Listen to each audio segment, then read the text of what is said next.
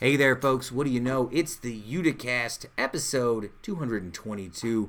Uh, joining us this week uh, on her, I guess it's basically the one year anniversary of the last time she was on, uh, Director of Media and Public Relations from Oneida County Tourism. Sarah Foster is back. She ran here like an absolute animal. I can't believe it. Uh, to talk to us about all sorts of things wedding season, fall, uh, tourist events in upstate New York, her golf game, all sorts of that, so much more. As always, we got off tangent. Uh, also, this week we're going to talk about Area 51, aliens, the tech backlash, the youth, climate, strike, a 32 hour work week, history lessons, uh, all this, so much more, folks, as usual. I mean, we're happy to have you here. We're always happy to have you here.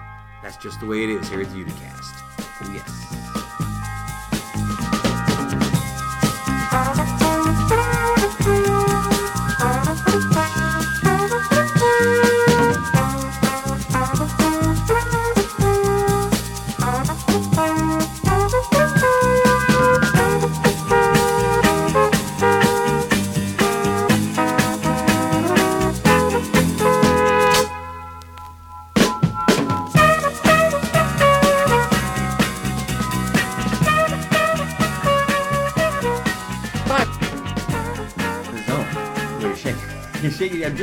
I'm just What trying are you doing? You meditating? I told one of my kids today it's good to meditate. It oh, is. is the microphone turned the wrong way? Hello, folks. Welcome back to the show. It's the Uticast, episode 222. Yeah, no, I was talking to one of my kids today about uh, personal time to like uh, think and just Yeah. clear your mind. It's important. It is. Yoga, reading, meditation, whatever it is. It's good to clear your mind. Kev, what are your thoughts on clearing your mind for a little Uh, I have none because my mind is clear. Oh, gee. Always. Of course it is. no, yeah, I mean you, you got to try to keep it clear, clear debris. I have to meditate. I think it's tough for like high school age kids too because there's a lot of noise all the time. Oh, I don't for think sure. they get a lot of like quiet. Uh, speaking of a lot of noise, but in a good way, our guest this week, returning after a one year hiatus, one of my favorite people in the world to talk to, Sarah Foster of uh, Ooh, County Sarah. Tourism. Yeah, she's the best. Uh, love talking to Director of Media and Public Relations, Sarah Foster. Uh, great conversation as always. Uh, she just got back from Montana, which she said was really cool. I don't know if you saw her pictures on Facebook. Yeah, they're awesome. You ever been out that far, Montana? No, I haven't. I didn't touch that west really. That's like the only. That's one of those places I kind of think that like it, it's not the first place I would think to go if I was like going to go somewhere in the U.S. I've never been, but it's probably it's probably really a beautiful like country to be in and just sort of hang around. Still kind of low on my list. Kev, where do you put Montana?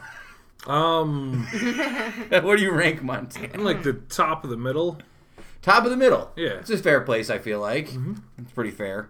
Shout out to Montana for my brother-in-law though. He's from Billings. Um, so, All of our listeners in Billings. all of our listeners here. in Billings.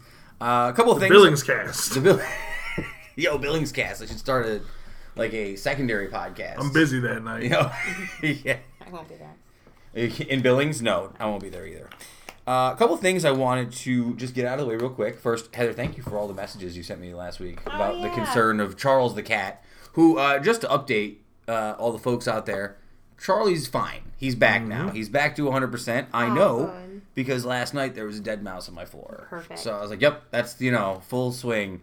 He is missing a little spot on his head where the hair was. He's got a little bald spot now. He's a little bald spot cat, but uh, he's fine. Again, it was my first experience with like uh, being concerned over someone. Like, I know you- you were distraught though.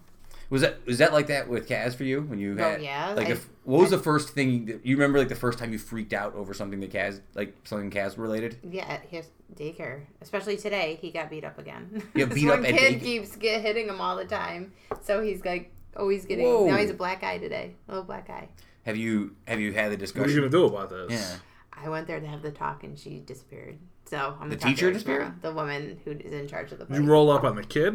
No, I don't no, he was. He's a good kid. At, he just has some Probably got something going on at home. something. I'm not I'm not uh, supporting violence in any way. Yeah. But I'm just curious. Have you ever had a discussion with Kaz Well, about like defending himself? we have. We've talked to him and, and um, we didn't teach him to hit.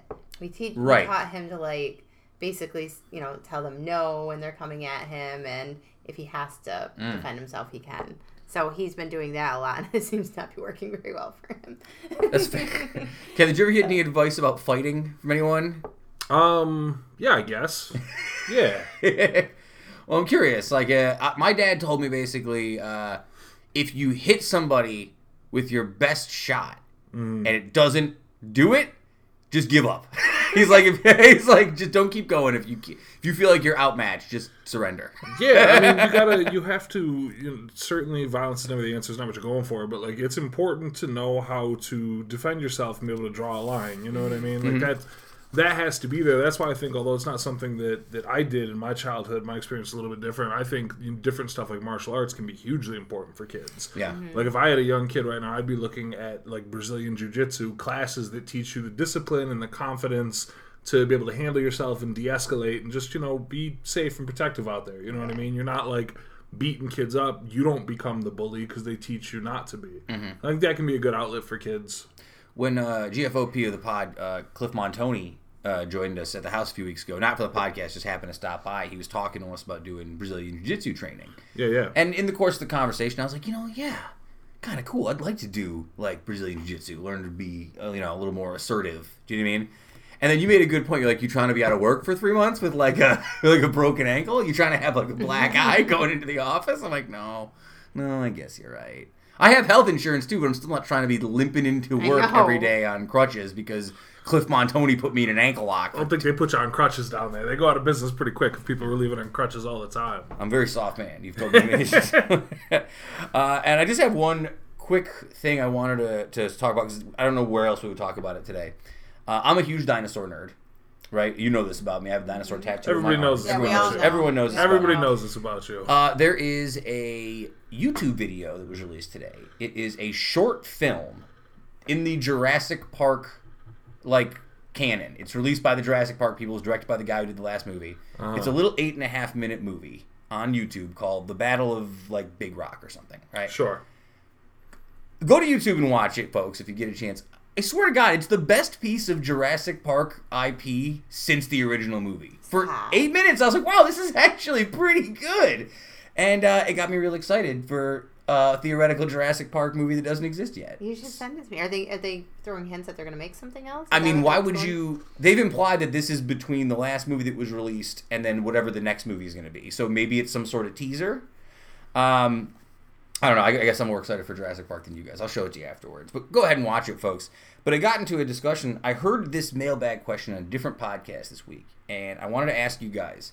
The question was, what are the dinosaurs that mainstream people can name even like if they don't know anything about dinosaurs. Like which dinosaurs have broken through into the mainstream? I would imagine like Tyrannosaurus. Right. Tyrannosaurus, Velociraptor, Pterodactyl, Stegosaurus, Triceratops, Brachiosaurus, Brontosaurus. Yeah. That's seven. Yeah. Those seven right there. Is that the big seven? It's yeah, probably- that's the ones I thought Kaz would know. I'm like, those are the That's original. probably the big Yeah. seven. There might be a couple other, like if you get into a weird name that you really like. Yeah. Yeah, I think You know what I mean? Like someone would be like, "Oh, I like an Archaeopteryx." Is Yeah, it like a Brontosaurus or- parasol, Yeah. Parasaurolophus or Parasaurolophus. That's Kaz. He says it just like that. Yep. I can't Right. say it right. I'm Yeah. like, what is that? He's like, I'll show you in my book.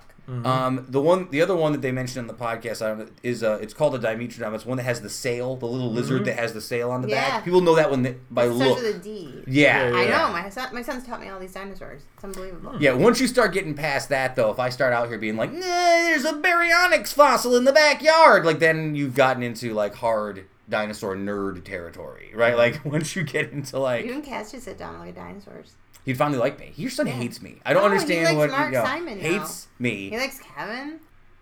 which is not surprising because more people, He's a smart boy. Great. Let's say it again. He's people who meet Kevin and me tend to like Kevin more than they like me in You general. think so? I think they like you more.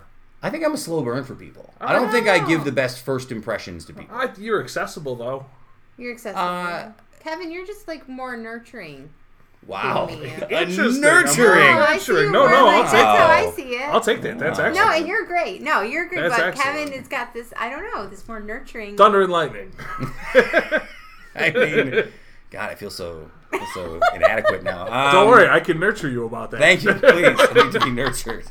Uh, all right. Uh, oh, and also, just a quick congratulations, shout out to great friends of the pod, listeners Ken and Amy, who Oh, celebrated yeah. their. I was very it. upset that I couldn't make I it. I couldn't Yeah. make it either. I was so Yeah. bummed. We had a gig and I had to go do that, but it looked like it was a great party, and I was Yeah. honored to be invited. They're Yeah. literally like two of the best people. nicest They folks. are. Just super like cool. so kind, Yeah, yeah. welcoming.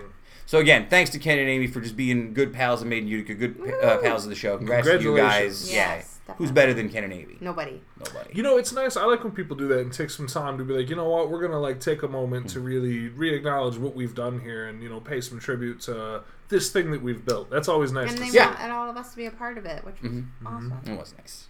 Uh, so thanks, guys. Uh, all right, let's get into uh, this week's, uh, I guess, news. It's some weird news this week because the first two stories are going to be about aliens uh, in know, different capacities. right? Well, let's start with the first one. Did you guys know that the Storm Area 51 event that people were so excited about happened? Uh, Only like hundred people showed up. it was well. There was supposed to be, if you went by everybody who signed on to the petition or said they were going to go or whatever, supposed to be two million people. Uh, they got fifty thousand. Oh, so 50,000. fifty I thought it was like thousand. 100 or They got fifty thousand people. It was- Really? Are you yeah, sure? This is from the Really? yeah. Oh, I thought they said hundred. This is from the Vice article that I was reading. So if you want to blame Vice, it says they had about. BBC reported that as many as fifty thousand people were oh were expected to turn up. I wonder how many actually showed. said Yeah, no, I I heard swear it was it like, was yeah, like- like two hundred Yeah, maybe. something really. Did it feels like a thing that people would just talk about the internet? Yeah, no, actually. no, it's the any- ultimate thing. Anybody who expected otherwise, that's that's just silly. of course, that's gonna happen. I loved the Air Force's "We will kill you" response. It was just like like full stop. We sorry Well, about this no, guy. We got every. I mean, the people got everything they wanted from it. You know what I mean? They got the memes. They got that kid doing the Naruto run behind the reporter, Which is that's all they were looking for. That's all the internet wanted. Uh, but then also this week, the internet got more because then we got real alien news. Yes. Apparently from the from the Air From Force, the Air Force. from the Navy actually. or wherever. That's right. Tom DeLonge of Blink 182 and Angels and Airwaves. Tom's fame. done it. Tom DeLonge's UFO research organization has discovered real UFOs. This is an actual statement, not the lyrics to an Angels and Airwaves song.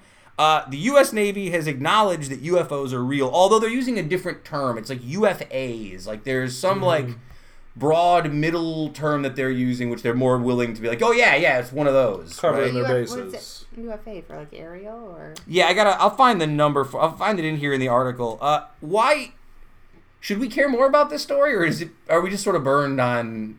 I mean, watch and see. I don't, we I don't know if we are a monolith. I bet that different people care to different levels and pay attention to stuff like this to different I wanna levels. see more. Um, This, Heather's ready for more. this seems a lot like the Enough. same story that they put out like last year and the year before. I don't understand It does. this. Yeah. I do think it's amazing that Tom DeLonge in 1999 put a song on the album "Enema of the State," which for those of you casuals listening is the album with like all the small things. What's my age again?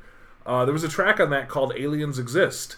In 1999, he called it then, and he, did. called his shot. 20 years later, good for him. 20 years later, Uh, man. Uh, the Navy considers the phenomena contained, depicted in these three videos, as unidentified, says Navy spokesman Joseph Gradisher. I talked to Vice earlier this week.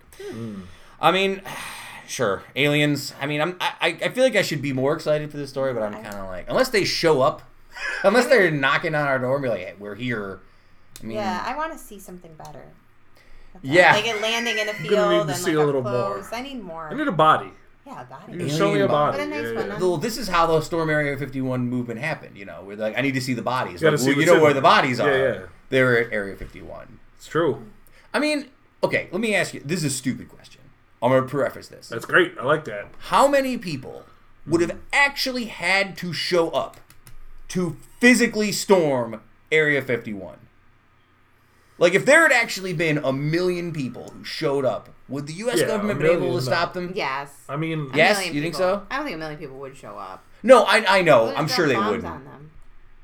They'll I just, them. I wonder at what point in time the crowd would be too big for the actual U.S. military to contain, or maybe we don't get to that number. I don't think we will because we're not that out of control country yet. yeah. Well, sure, but but Yeah. just he's saying like just theoretically, like how, Theoretically. how many would it take under any? I mean, with a million, they can certainly overrun it. You can bomb it to pieces. But like, what does a million people even look like? You know, standing in one spot. I know. Just a drop good a bomb. point, And yeah. you could bomb it and do it, but I mean, who knows what kind of defenses they've got to overrun? Do they have, Alien to, do they have to blow through a fence? Do they have to go over like Yeah, a like, giant deep the- moat ravine? Yeah. Like who knows what's out there? They got to get past Will Smith and Jeff Goldblum and that weird alien ship that's in there, and that scientist who's like, "No bees." It's a good movie. Independence Day, remember that one? Right. Uh, all right. I'm done with you. let's get to let's get to Stop with this guy. let's get to some non uh, alien related stories. This is uh, a story that I'm sure we'll come back to. Did you guys hear the big? This is like the big breaking story about Utica today. Uh, apparently, we're getting a different Uh, world's largest silicone carbon dioxide manufacturing factory in Marcy, New York. We're getting a heard new carbon chip factory Yeah, in Marcy. that. It's supposed to produce 600 new jobs. Like billion dollar or something. I Yeah. mean, like, uh, is it though? I mean, that's why I'm a little skeptical to even talk about this story because I'm No. sure that there'll be more to come on this. They're But that was build the something and leave it. well. That's I, Another is cool this the next story that we're gonna have the debate about whether it's really coming or not? I feel like I we've pinpointed. Waste my time. Well, yeah, build it then. Go ahead. Yeah. I mean, I mean, I'm hearing a lot of talk. I've heard there's going to be an extra stadium and a casino Oh, right. and a Yeah, hospital right. And a college and all sorts of silicon chip manufacturing and all these tech jobs. And I've heard that there's going to be Harbor Point with the riverfront. Oh, yeah, And I've heard that there's going to be all sorts of wild stuff. So uh, show me. Yeah, let me see I'm it. I waiting got for any of it. Let me yeah, Then, we, yeah. we can talk about it. And I understand it takes a long time. You got to get stuff through. It's the work. I'm not being uncharitable. I'm just saying, you know, until you show me, Hmm. reserve my judgment on your fancy presentation. Uh, I'm going to read you guys a headline from a, from a story this re- uh, week, and I'm going to you're going to tell me if you think it's overblown. Okay, this is from TheVerge.com.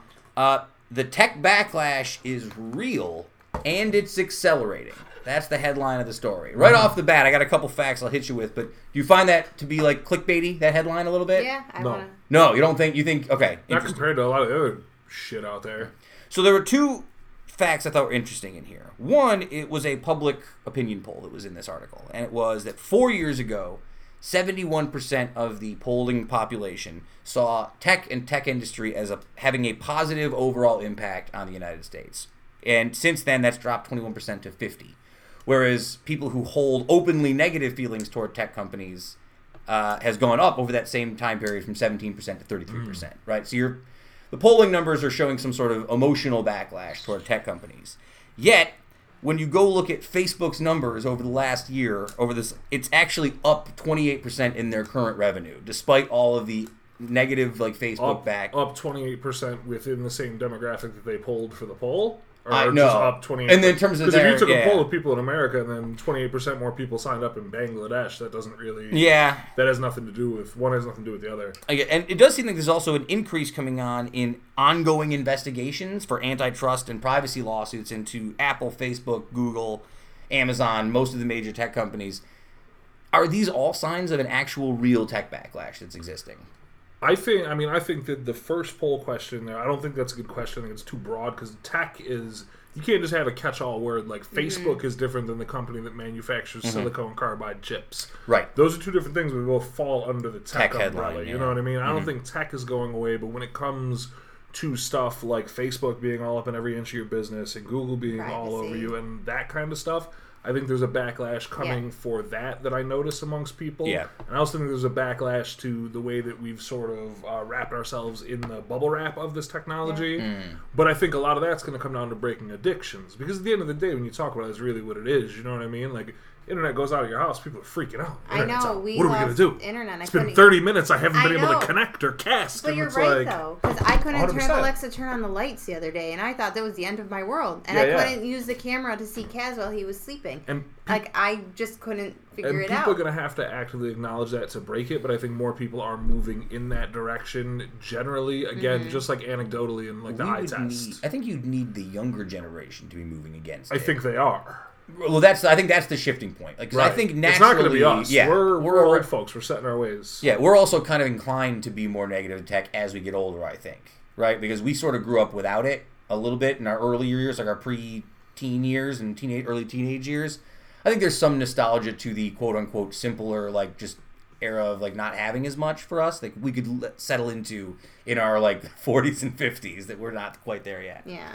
Uh, maybe not you. You love tech. You love I do like technology more than you're. Such an interesting dichotomy. You can go out in the woods and hiking and biking, and then you get home and you're like, Alexa, make me a salad. No, I wish she was in the woods with me. well, I mean, and I think I think you can do both, and I think Yeah. we as a as a society can have a healthy relationship where we integrate both. But I think that we have to give be a little bit more thoughtful about Mm-hmm. that relationship, how we have it, and how it works, instead of just blindly being like, "Oh, look at this thing," you know what I mean? Yeah. Like, "Oh, here's this thing." Did you see the video they put out to sell me this thing? You know what I mean? We have to. I think you can exist in a better equilibrium, but it's just you got to be a little more thoughtful. Uh, speaking of like uh, earlier generations and being thoughtful. Here's a nice little segue. Uh, last Friday was the youth climate strike across the United States. Uh, uh, kids in 150 cities across the uh, across the planet uh, left schools on strike to uh, protest climate change, led by a 15 year old. I want to say. Yeah, Greta Thunberg, who is the leader of this uh, this movement, and uh, on Monday, she and 15 other young people filed a world-changing climate complaint, uh, suing five of the world's major carbon uh, polluters for violating their rights as children. Good on you for the kiddos.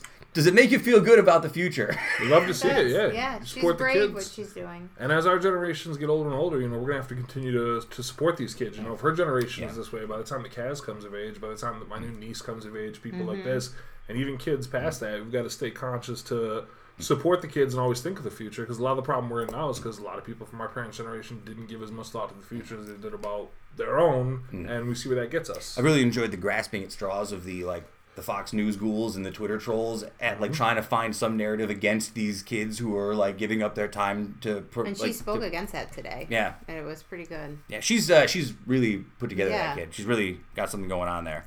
Uh, one other thing I just wanted to bring up. This is uh, news from the UK, but I thought about it as an interesting uh, question. The UK Labour Party uh, in England, right, Britain, right now is uh, running on a platform of promoting a 32-hour work week, going down to a four-day a week uh, work schedule. Now, uh, we don't have to get into the, the real nitty gritty of whether this works in England or whether it would work in America, but it does say, and this is an article from Splinter if you guys are curious, uh, it has been 200 years since the first call for an eight hour workday. That's sort of when the idea of an eight hour workday came into, and it's been nearly 80 years since the la- they last amended the Fair Trade Standards Act. Is the world different enough now today where we should start rethinking the idea of a 40 hour, five day a week work week? Seventeen on- hundred billion percent. Yeah. I think that there, yeah. I Right, think- what were you gonna say? Well, Yeah. it, it just depends on where you're at. For example, the zoo needs to have employees there all the time. Certainly. So it Certainly. really just depends on the type of work that they're doing. Yeah, but you could stagger. You wouldn't. You could have different employees who work different days of the week, though. Like, wouldn't you? we don't have enough. Sure. For example, like a lot of places can't pay enough to have more employees there, so we need those employees as in hmm. ourselves to be there 40 hours a week. I always thought about it from the fun. To, not even taking a day of work away. I would take four 10-hour work days as opposed to five 8-hour work days. Do you know what I'm saying? And just add those extra two hours onto the days that exist, if that was an option. That's I'd rather do that. Hmm. I think having that third day. I, you know, I certainly, I agree that there's, uh, you know, there are jobs where sometimes you've just got to be there more, so you can't make it a mandatory mandatory thing where it's 32 hours. But I think um, the question you start asking yourself, and I think a lot of people could look at their jobs and think, could I get this work done efficiently and well if I was left to my own devices and my own scheduling? I think about the job that I used to have, where like you know we're there for certain times of the day, and when it's event based and stuff like that, it's like listen, let me come in when I come in. I'll get my work done. Especially now that listen, I can do emails at my house. Yeah, like my Mm-hmm. I can make phone calls at my house. You know what I mean? I can do this and that. I can work in a different, more effective way. Could I be more productive if left to my own devices on scheduling instead of falling into an archaic eight to five or nine to five structure that we've been doing for hundred years? I think for a lot of people and their jobs, the answer is yes. Yeah. Where it might be different, somewhere Sam, like I don't know if you would want kids going to school for a day less. So somebody who's a teacher might still be there for longer or whatever. That's but- an interesting one too, because I, I mean, if you polled the kids, yeah, right? I gotcha. No, no, no, no. If you actually polled the kids and they gave you a serious answer, Hmm. they would prefer to come in later and end the day later. Like they Oh, would, there's- they would be. There's a ton of studies that Yeah. show that teens specifically like that it's not teens aren't at their peak uh, getting Yeah. up early in the morning. Yeah. That it would be way better for school kids if they weren't going in until a little bit later. And the reason that doesn't work is because teachers are like, nah. Well, so if you teachers like being up early in the morning. Yeah. And getting, Sure. yeah. I think there's. Plus, I think there's that like the myth of like the Puritan work ethic, where it's like, oh, these guys, oh, you're lazy, sleeping in until nine. It's like, Yeah, well, I mean, we've mean- got the science now, of Farmer Bill. right. You know what I mean? Like, Yeah. you, No, get, you're right. you get medicated and you sit at home and watch Maury anyway. Shut up. Stop voting, please. let's get. Anything else before we go to this week's interview, Heather? Oh, Uh, God. all right, all right. Let's get to this week's interview. I want Sarah Foster's work week. That's she always know, seems she's like always she's traveling traveling. and doing stuff. That's whose work week I'm after.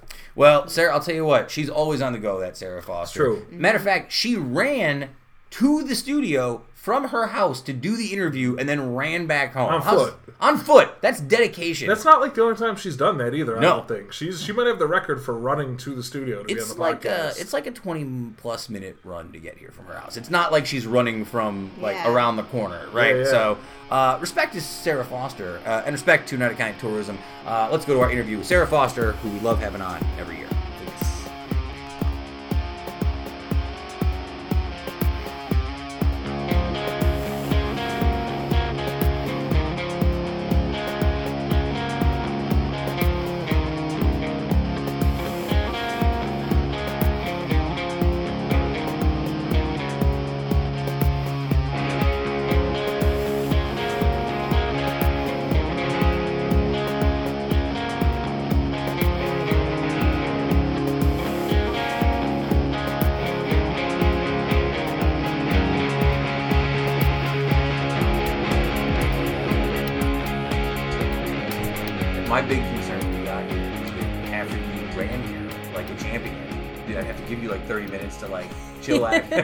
There might be some heavy breathing throughout the interview. But You're shockingly composed for somebody who just ran here for 20 minutes. yeah, you know, cooling Ju- off a little bit. Justin thought you ran here from Marcy, which is That would be like the craziest Boilermaker training I've ever not done. Well, we can talk about that real quick if you want. I was going to ask you. Uh, you ran Boilermaker 5K this 5K, year, yeah. Yeah. I have to tell you, and I don't know where you stand on this. This is the first year I ran like five years in a row, and then I didn't run for the last three years or whatever. However, You didn't it run any of them? Any of them? Nothing. Okay. Right. One year was because I hurt my knee or back or whatever. I had some ailment, some old man ailment. yeah, our bodies are falling apart. I actually have a segment for that later. Perfect. that is good. Right up my alley. um, so two years I didn't go, and then last this year, this most recent Boilermaker, I did go with uh, with Kate and Justin, and we were just sort of there watching the event. And this is the first year in a couple years that I got like mad. I was like, like. FOMO, kind of. Yeah, kind of. Yeah. Yeah, I got the FOMO real hard. I know year. it hits you. it is because I was debating not running at all. My knee was hurting me. Yeah, it's always and, the knee. Uh, I know it's a damn knee. It was like my IT band. So people were diagnosing it, and then James had hurt his hips, which those are just like permanently hurt. I think. Oh, yeah, that's a- he, that's he a didn't never sign come- up. No, That's a But- never come back one. But they were like hit or miss, and so I I felt like my training wasn't good. I had signed up for the 15k, and I was like, you know, we live on the Boilermaker route this year. It might Yeah. be fun to watch it there. yeah, But uh, can't watch it. I went into the 5K. James did, and he actually he did like GoPro footage. Oh, so we have everybody coming up the hill. It's really sick. That yeah. sounds like We're, we want to use it for like Oneida County tourism promotion type stuff. James is so athletic. He's the kind of person who would like run backwards in the Boilermaker Yeah. say hello to me. Be like, "Hey, what's up? Nice he probably you. okay? All right, I'll see you later." And then go way back to where he was. Yeah, like, sprint "Ah." up. I know he had um Gatorades for our friends that he saw, and I was like, I don't think anyone's gonna crush a full Gatorade. So he was like portioning them out, and I'm like, now people are gonna think that you're like poisoning them because they're opened. Like, very complicated. Um, so last time you were here, one year ago, uh, almost to the day, it was September seventeenth, twenty eighteen. Um, we talked. I forgot that we talked about Mac Miller, which is Yeah. you reminded me. That was a great conversation we had about I that too. Are you still repping it now? You still listen Yeah. to it all the time? yeah, whatever his last album was that was like right before he had died. Um, we listen to it all the time, Hmm.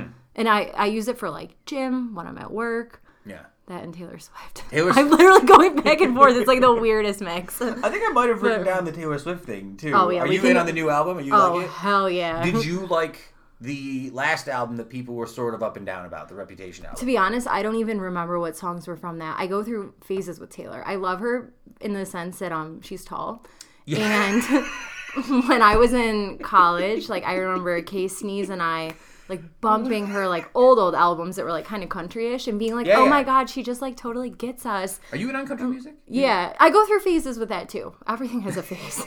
but uh, I'm back in the country, but I feel like it might fizzle out in the winter. That's but, uh, another adulting thing that I've noticed. When I was younger and I was a little bit too cool for a lot of the stuff, yeah. I would look for like a reason to not like a song. Like if I was in high school and the like the, the and Larger Than Life by the Backstreet Boys Oh, came on, yeah. Classic. I'd be like, oh, the song, Song so stupid." stupid. They're not even talented. yeah, like at, at 33, now I'm just like, it's a good hook. Yeah, it's a you're pretty like, wow, good- that's It's catchy. pretty catchy still. I know. Well, Yeah. I listened to this new album from Taylor, actually all this stuff I think literally just comes down to getting older and like lamer, but also cooler at the same exact time.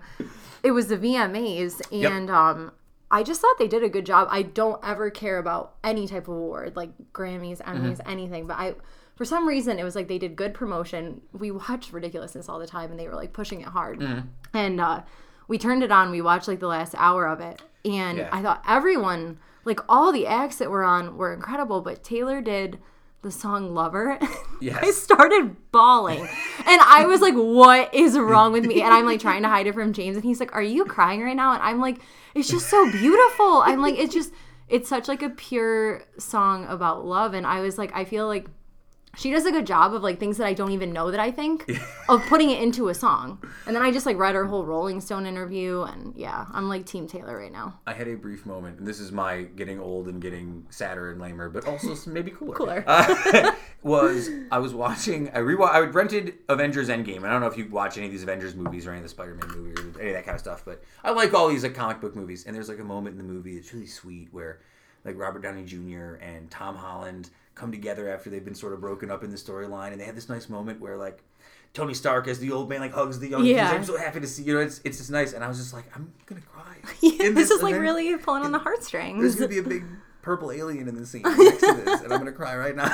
and that's yeah, I can just feel it as I get It's older. totally cool. I cried over the cat when the cat got Oh, he ran because he ran away. I thought I talked.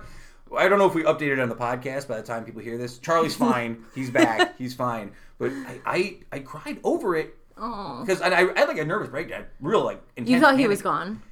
I don't have kids, right? Yeah. you know what I mean? Like Yeah, I, but animals can be kids. and this is as close as I've had to some attachment to something that isn't like a friend of mine or my family. It's just Mm-hmm. this thing that sort of loves me ubiquitously, right? Like yeah, really. unconditional. So all of a sudden he's gone for like 24 hours, like, like just hiding and healing up from his injuries. And I was, uh, I, Did you know he was hurt at that point? yes, Okay. we had to doctor him up. We had to put peroxide on his head and Yeah. take out the. Poor little Nug. Hey, it happens. I got caught off track. I'm sorry. No. I don't even know if I introduced you yet. Did I introduce you I by don't name? think we actually said it. We're six minutes into the show. This is cool. very common uh, on her yearly visit. Sarah Foster of Oneida County Tourism. She is the director of media and public relations. I was thinking about this actually because I was going through your Facebook feed. Yeah. And I was looking for some content for us to talk about because it is your one year anniversary. Yeah. Uh, oh, and by the way, before I move past it, do you feel like uh, I'm always curious when people have been on after a year? Um, do you think things? This has been an up year or a down year since last time I saw you? Things been good? Yeah, good. But I want to knock on wood because it makes me nervous when things are good. well, that's the natural human condition. yeah, it is. But no, it's been a great year. Today is actually the one year anniversary of us buying our house. Yeah. Yeah, closing. I Any, just uh, realized that. Any home any home ownership uh, surprises that snuck up on you since you've gotten into home ownership? Uh, I think James was like creating things in his head. He because we bought it and we're like, oh, the house is in great shape. We don't have to do much. And then he's like, I have this idea. Let's put in a hood vent. So like we did a hood vent, and then we That's did. important, though. You it was. Yeah, oh, yeah, he's all that. about like. I am too now, but like I don't like when our stuff smells like food. Yeah. And it's a small house, so um, yeah, that was pretty essential. otherwise, like I've this house does not have it, and it's the worst. If Yeah, I'm it- cooking anything that smokes. At least you have bees doors, but like Yeah, I know it still makes it meant for me. hard. Yeah. Yeah. But yeah, we did a bathroom floor. Then we completely mutilated our garden. We murdered our lawn. Garden on purpose, lawn not on purpose. Yeah, I saw you talking about the hostess or the host. the, the hostas. Yeah, Yeah. I saw you. Oh, I hated them. I was like, these are ugly. Why do people get them? And now I'm like, give me more hostas. Keep going to greenscapes and like, yeah. Um, but uh, no, good stuff. Lots of landscaping. And how over the last year has things been for uh, for OC Tourism? You guys been doing all right? Yeah, good. Um, kind of in a little bit of an expansion phase. Yeah. Um, we basically we had done um I don't even know research. I guess we worked with a guy who kind of specializes in working with DMOs, which is what we are. That's a destination marketing organization. So he um he, this was a few years ago, but he kind of said, you know, you're lacking on the PR side. And when we had met with him at that was a couple years ago, Kelly was like, well, you know, Sarah's degree is in PR, like maybe that could be something that she kind of takes over. So the plan is to have somebody take a couple of my markets because Sure. sales had been deceiving, but I was doing the meetings market, motor coach, um, consumer like golf and snowmobiling, a little bit of media PR, but um, it was just really overwhelming, and to the point where I felt that I wasn't maybe being as effective as I could be because I'd go to a show, I'd come back, I was like hyped up, I'd be like, I have all these ideas, and then it was like you had to go into thinking about a completely different type of selling and promoting. So, um, someone will come in and they'll take over the motor coach and then consumer for me, which is good. And the consumer is also like the local shows that we do. But overall, yeah, we just got our numbers for the 2018. Of course, it's like nine months later. Um, and we, we passed 1.6 billion dollars, billion with a B. Wow. Um, in yeah, tourism dollars spent in Oneida County. It's absolutely wild. We, I mean, we always rank in the top like five ish in New York State, competing against big cities. Um, and yeah, we're pushing to get our bed tax raised, and some of that will help the Nexus Center. So yeah, there's just a lot going on, but all good things. Well, good, excellent. I'm glad that things have been going very well. And again, as I was saying, I was going through your Facebook page and I was reading through some stuff, getting ready for you to come here. Like, what do I even put on there? No, I saw no, I saw you were on the other podcast, the Leveling Up podcast yeah, that Megan does. with Meg. Yeah, And I got it got me wondering. I'm surprised that you, in general, don't already have like a podcast, like a Myself? yeah, like an so people keep telling me that. Yeah. So I've had like um alternate ideas to that, and you know I, I feel like Kelly is always open minded. Um, so I feel like if we pose that down the road, Yeah. and could come up, it, we would definitely need to have another person in place Yeah. because uh, it is time consuming. Oh, for sure. Um, and I think all the technical stuff that goes into it, I don't get at all. But um, this is no one steal this, but if you do, I won't be mad. But um, we had James and I have a tendency to go to Tex-Mex sometimes, where we're like, yeah. we don't even care about eating. Yeah. We'll go crush the chips, but we want the margaritas, and we go for happy hour. And it's funny to see the progression of our conversation because it's like we live together, we do everything together, we talk all the time, we see each other all the time. But we go to Tex Mex and it's like those margaritas do something to your brain that you just start talking about weird, weird things. Absolutely. And you're like getting deep and you're in, yeah, you're talking about like personality traits and meshing and life Oh, yeah. and aliens. And we're like, and I'm like, I feel like that would be funny to do like a Tex Mex podcast, like base it at Tex Mex and give the guest a margarita and be Uh. like, let's see what happens because those are potent. I always go back to this one when I was living in New York and we were doing the uh, the original Family and the Wookiee podcast with me and my buddy Dano and Adam Goldstein and Eric, and we were doing the whole sports thing. We were living in New York when the original. I don't know if you're gonna remember this. You might remember this. Four Loco changed its formula. Yeah. For a while, it was like real dangerous. It like was- it was drugs. It was, was hard. bad. It was really bad. My And- heart lost years. horrendous. Yeah. And so there was a big thing, and they had to change the formula, and they had to get rid of all the old ones. So when that happened in New York City, we were like running to bodegas to, To try stock and get up? as many Yeah. as we could get because we're like, well, like they're gonna get rid of them all, right? So we did a podcast once where each of us got a can of Four Loco and drank. We had to drink the whole thing over the course of the like hour and twenty minute podcast, and it was terrible. Oh my god! I can't even imagine the turn hard. that takes. Oh my god, it was the worst. And we are drinking out of like cups. You know what I mean? Yeah. Because we, we, we, the whole point was we needed to finish the whole thing. Oh. Terrible radio. In that quick, that that used to be our pregame in college. Before we'd go to the bar, everyone would have at least one four loco. Or I'm talking like ten chicks, and we would just be we'd go out and we're like, what happened? Sparks, like, right? Sparks was the other one. That was like the Sparks was I know I heard of it. I don't think I tried it. brand. It. wasn't exactly. It looked like a battery. That was the whole point. The can looked like a yes. Yeah, it's so, oh, God.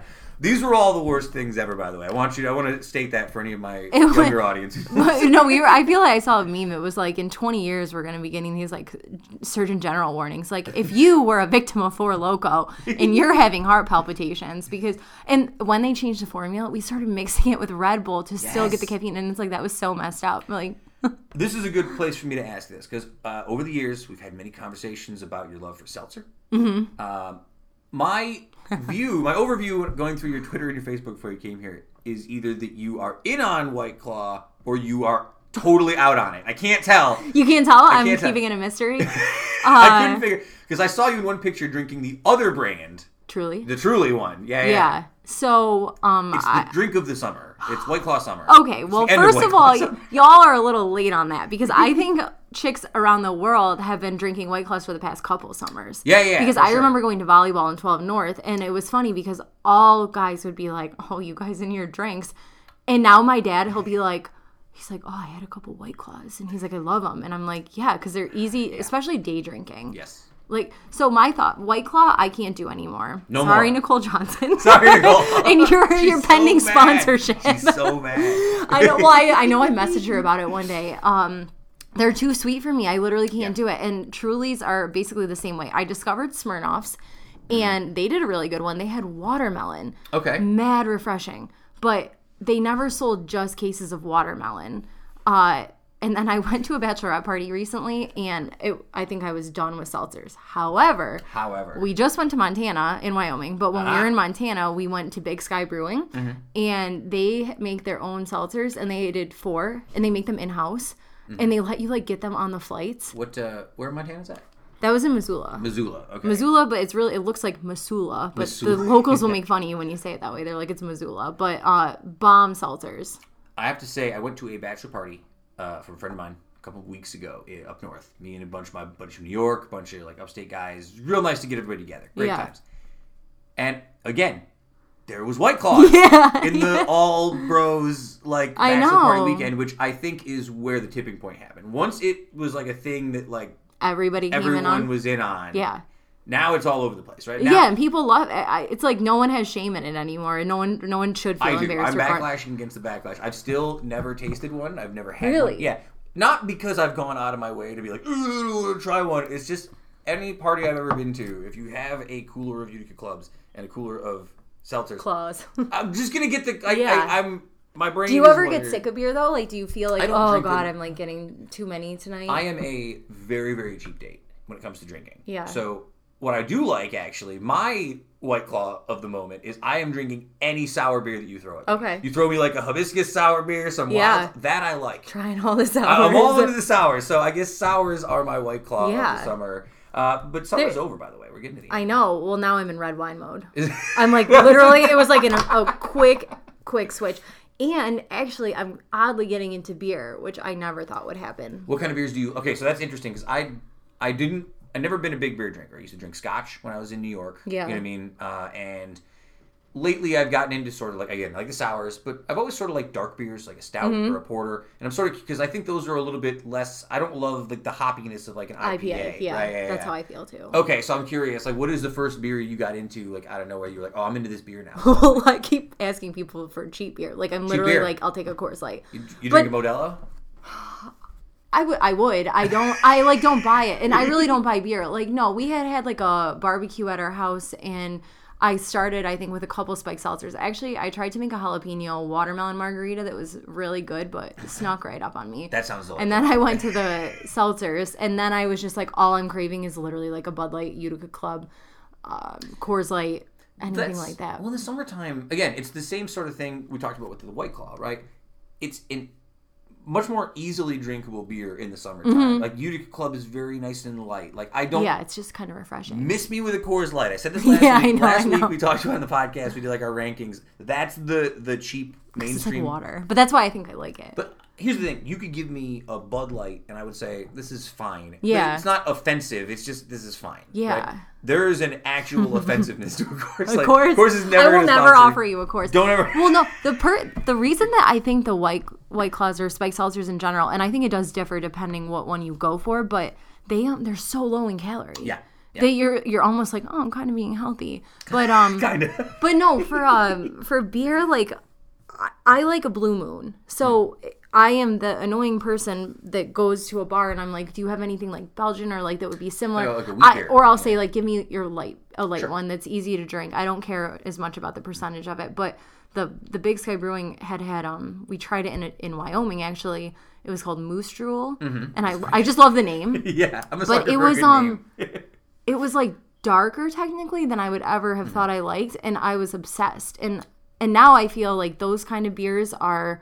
Uh, now that we're going into Yeah. the cooler weather, it is like good timing. But I am a sucker for red wine now too. Well, you when we were texting uh, back and forth about you coming to do the show, I think you said your premise that you wanted to do was just how to do a base, uh, how to have a basic fall. That's what you're getting ready for. how to have the most basic fall. How to have a basic fall in Oneida County. I know. I feel like I need to do a blog post on it. Maybe I won't say basic, but you been on Crocs? I've seen a lot of people run on Crocs. It seems like the Crocs No. are big on fall now. Like the Really? yeah, I've seen all my. I've been rocking slides. I was pumped that those made a comeback.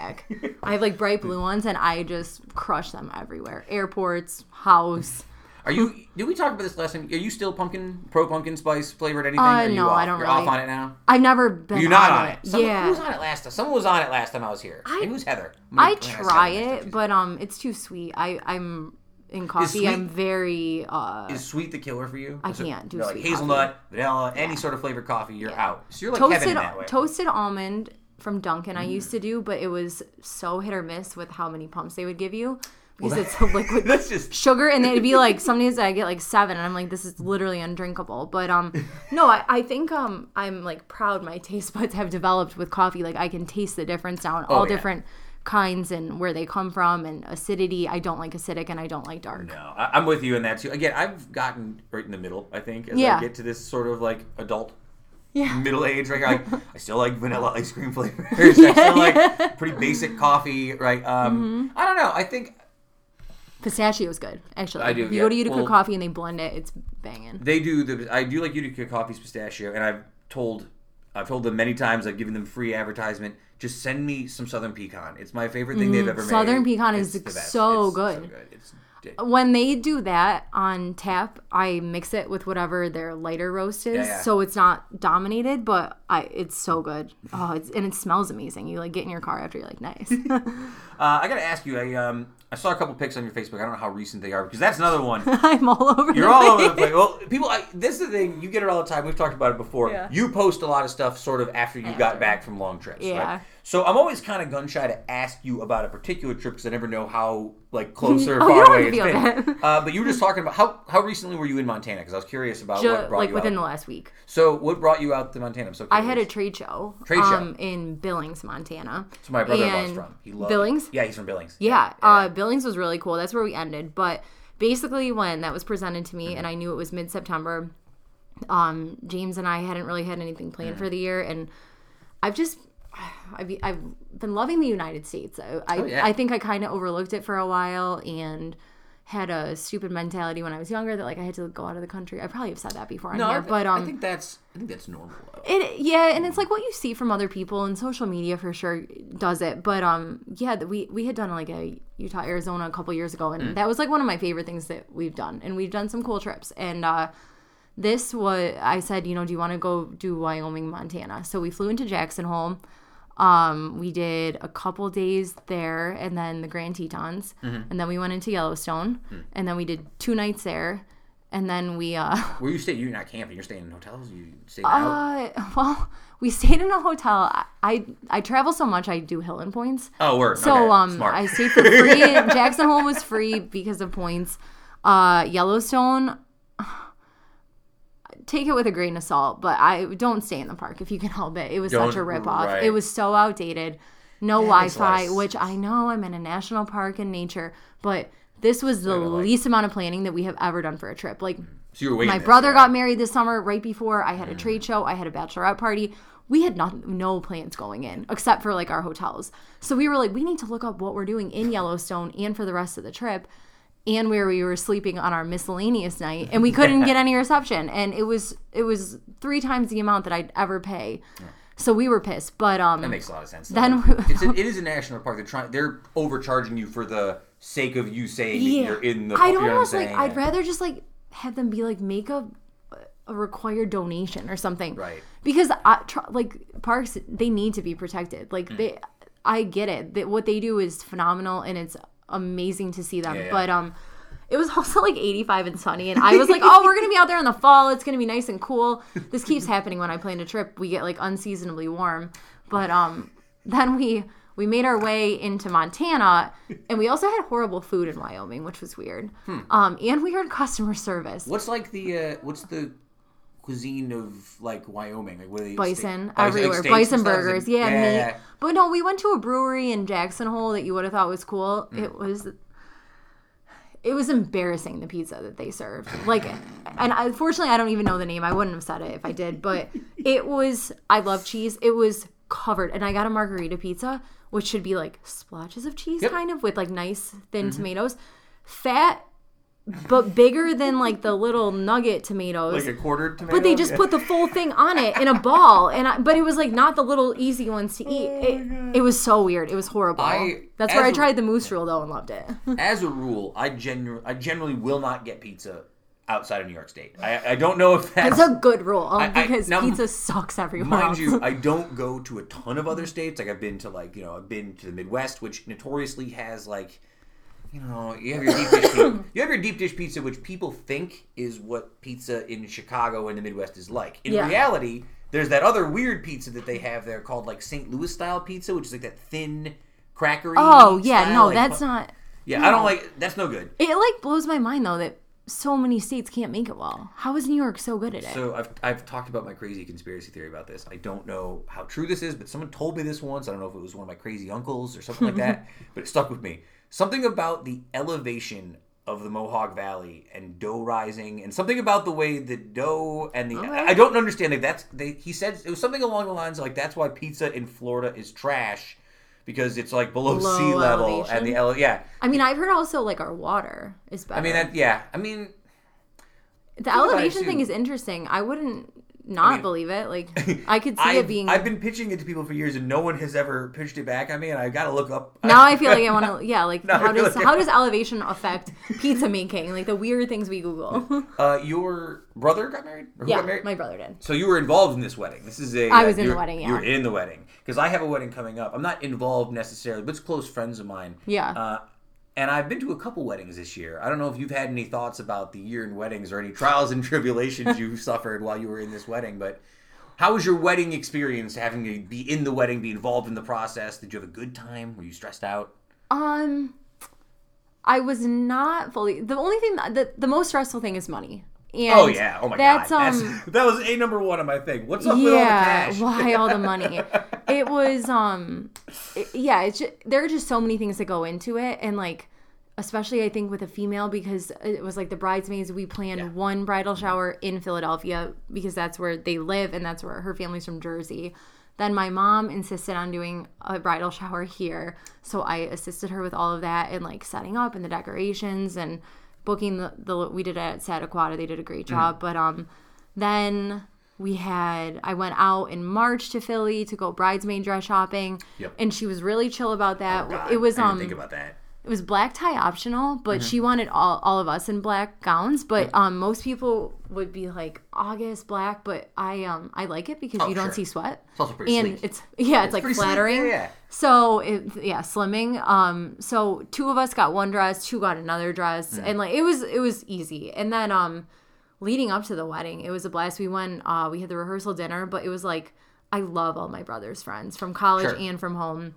How close so to in be age able- are you? You're, He's four years younger. Oh, okay. So you're like right in the same sort of wheelhouse, sort of yeah, yeah. yeah, and I've like I've met all his friends from college because I used to go visit him in Philly, and then I know I, his friends from here. I've like Yeah. kind of seen him grow up.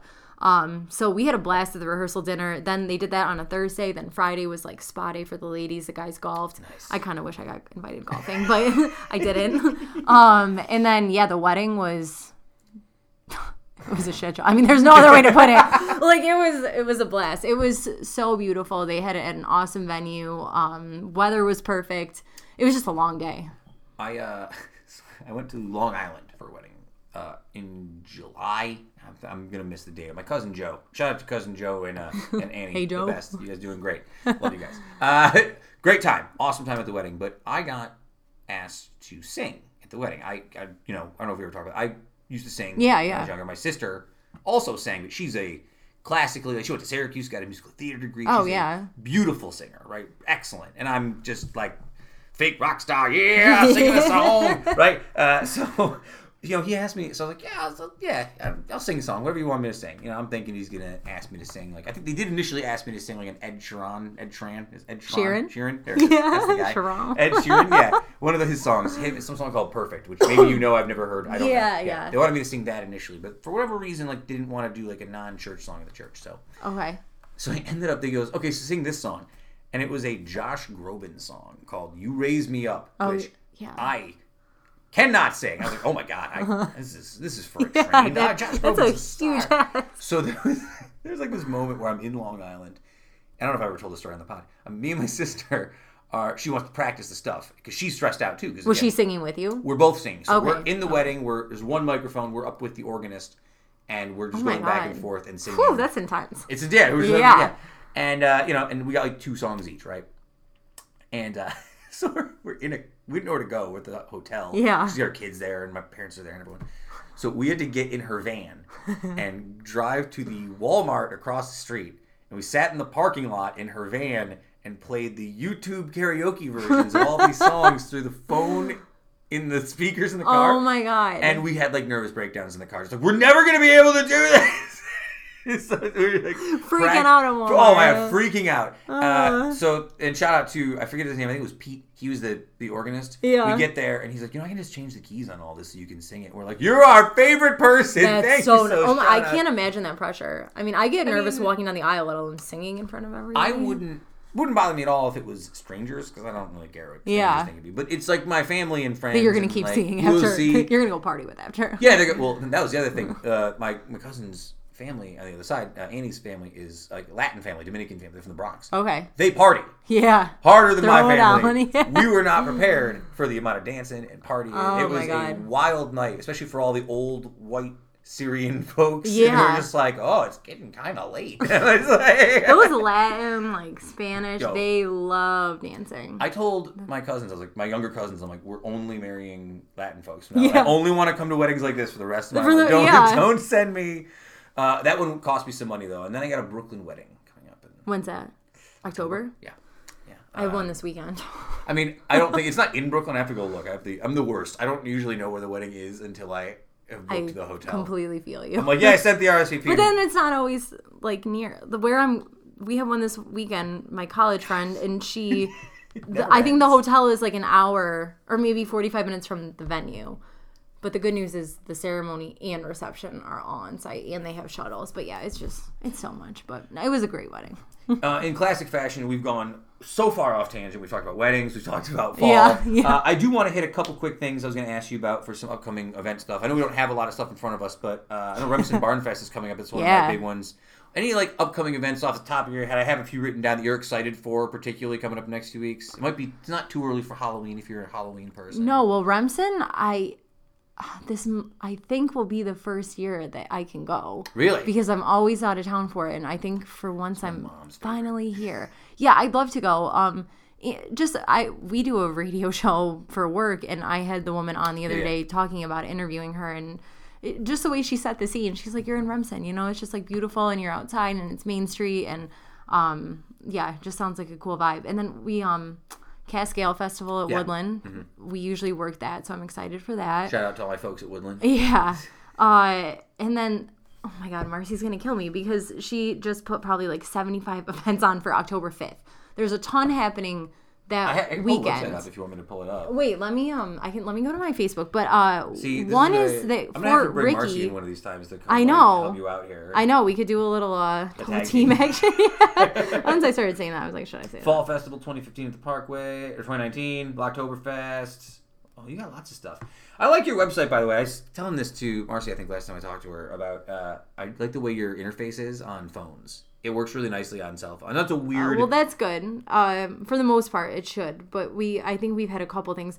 We, we got CrowdRiff almost two years ago now, and that changed. If you go like, especially on a laptop, it looks better or a Mm-hmm. computer. But we we integrate now. Um, and uh, actually, it's all Marcy, but she picks pictures and implements them like onto our homepage. Yeah. and she can change them anytime. So we can do like themed ones, like around Valentine's Day. All the pictures had like red and pink tones. Like you're gonna see some crazy fall action soon, I'm sure. See, these and we'll update like our. I know. well, I'm. I mean, we're all we're all Yeah, millennials, the- but they're good at the internet. I'm not, Yeah. I'm telling you.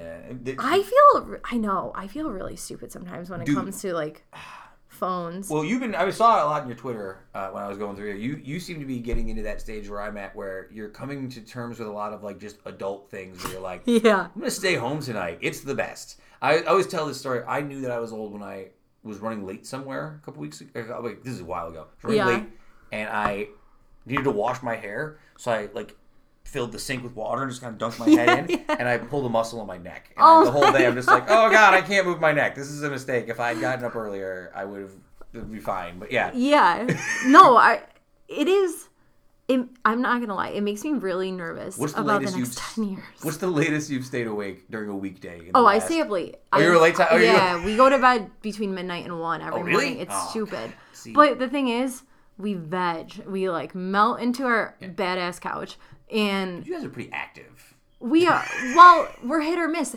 Summer, like we did so much work on the house outside that like I was like we haven't even enjoyed our patio and our nice privacy fence like that's what oh that was one of our big projects Privacy fence? yeah we got one down put on one side because well, it was just we were too close to our neighbors when they had to get together we if we were in the yard it was like we're making awkward eye contact Oh, yeah. they appreciated it they should have honestly probably gone in halvesies with us on that thing because it benefited them just as much but Justin just like built a fence up Yeah. at the at the the Parkinson residence, and um, like it's they're pretty close to the neighbors too. It makes a world of difference. Yeah, it does. It's difference it um is. it's a peace of mind. But yeah, we just we were doing so much prior to like having our barbecue and like all this housework and stuff that then then we went on vacation and then I was gone. I was gone for 16 or 17 days. I mean, that's it was half a month.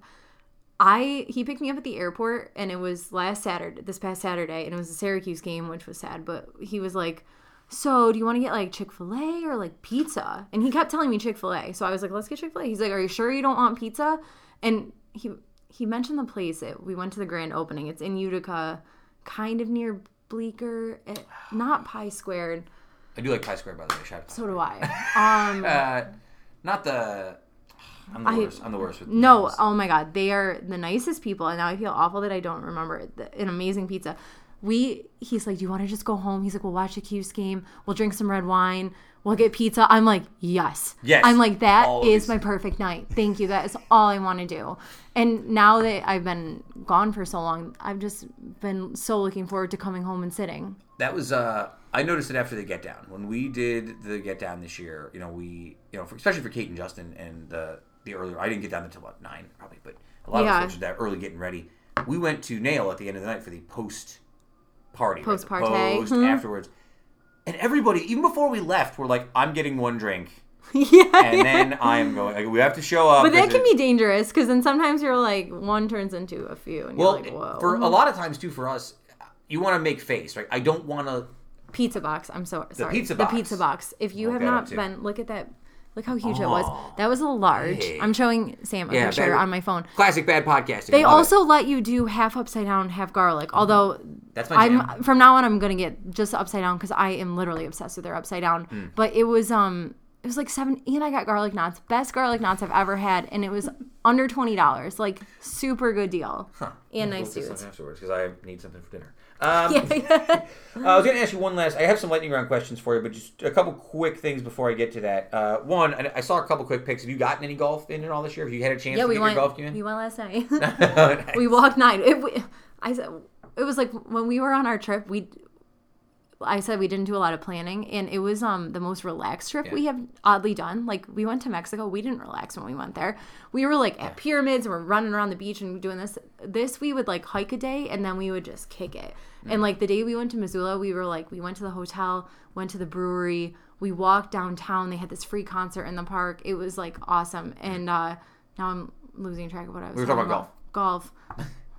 I'm completely losing my. But it, See, you've been running too something about doing a lot of work. Like basically, I, I this week we ran Monday and Tuesday. We're like we're getting motivated. We got Yeah, this yeah. wedding this weekend. We know we're gonna drink and eat a lot there. And then uh, yesterday we walked nine. Today I ran. I feel like I'm so active. But then it's like on vacation I drank every single day. I ate horribly. Like I was just talking about this. Uh, or somebody when you have like a job where you are around all the time, like, and part of your work is going to different places, right? You're sort of always quote unquote on vacation, and people never like. I when I go on vacation, it's no rules. I'm like I'm gonna eat 12 pieces of pizza, and I'm Yeah, gonna eat like no. what do you mean? like, and, and Uh-huh. when you are not, it's hard to sort of be healthy and active And travel. and travel. It's just it's Yeah. really intense. I look at like athletes and professional wrestlers and like these people who are on the road 200 days a year I and they're in phenomenal shape. It's like how do you? Well, doesn't make any sense to we me. got to cut ourselves slack there because they also have so much money and they have personal is true. chefs and they have personal trainers That's true. and that's that is their job. That's true. So You're right. I I know, trust me, I've done the same thing, but then I have to stop making myself feel bad about it because I, that's just a completely different lifestyle. But it is true, and I I go through phases. I can like crunch time two weeks out from like my brother's wedding. I was so healthy, like eating just salads every day. And then it was like the second it passed, I'm like pizza, chicken fingers, buffalo chicken sandwich. Let me get more wine. Let me go out to the bar. You know, it was just like, but it, it flips the switch. But yeah, for this trip, I was like, I don't even feel bad, even though I knew I had a wedding coming up because life is too short to not eat good food. no, I'm with you on that. Yeah. Uh, let's do some lightning round questions. I've kept you here too long. I know you probably No. want to run back to Uh, your no, house. I don't. You're like, "Hey, please I, let need me run back to I might house." honestly just go get a pedicure somewhere. Very smart. Uh, um, so, real quick, I have some new lightning round questions for you since you've been on for a while. Um, I always get nervous at these because I feel like I'm not going to Uh, answer. before I do that, though, just again, if you want to check out all the good stuff Oneida County Tourism is doing and promoting, OneidaCountyTourism.com. You can go on Twitter at OCT Events. Uh, you can follow Sarah at Sarah Foster 13 if you just want to follow her personal feed. She has some hot takes, as always. Yeah, I've been trying to do more local stuff on there because Yeah. I noticed that for a while I was sharing everything that was like on my travels, but I was like, my job is in tourism. But I, I will say, um, I think we had just mentioned really quick. I know the VIP, the VI Pink Night and Pink Days. That's at Greenscapes Oh, nice. tomorrow. Yeah, yeah. Um, Shout out to beautiful at Stanley is coming up on September twentieth. We just had Derek on. He's the best. He is awesome. um, something. Oh, it looks like a Utica Hard Cider and Donut Fest at Uticon. Uh, oh, yeah. Fall Fun Fest. That's on Facebook. You're getting that?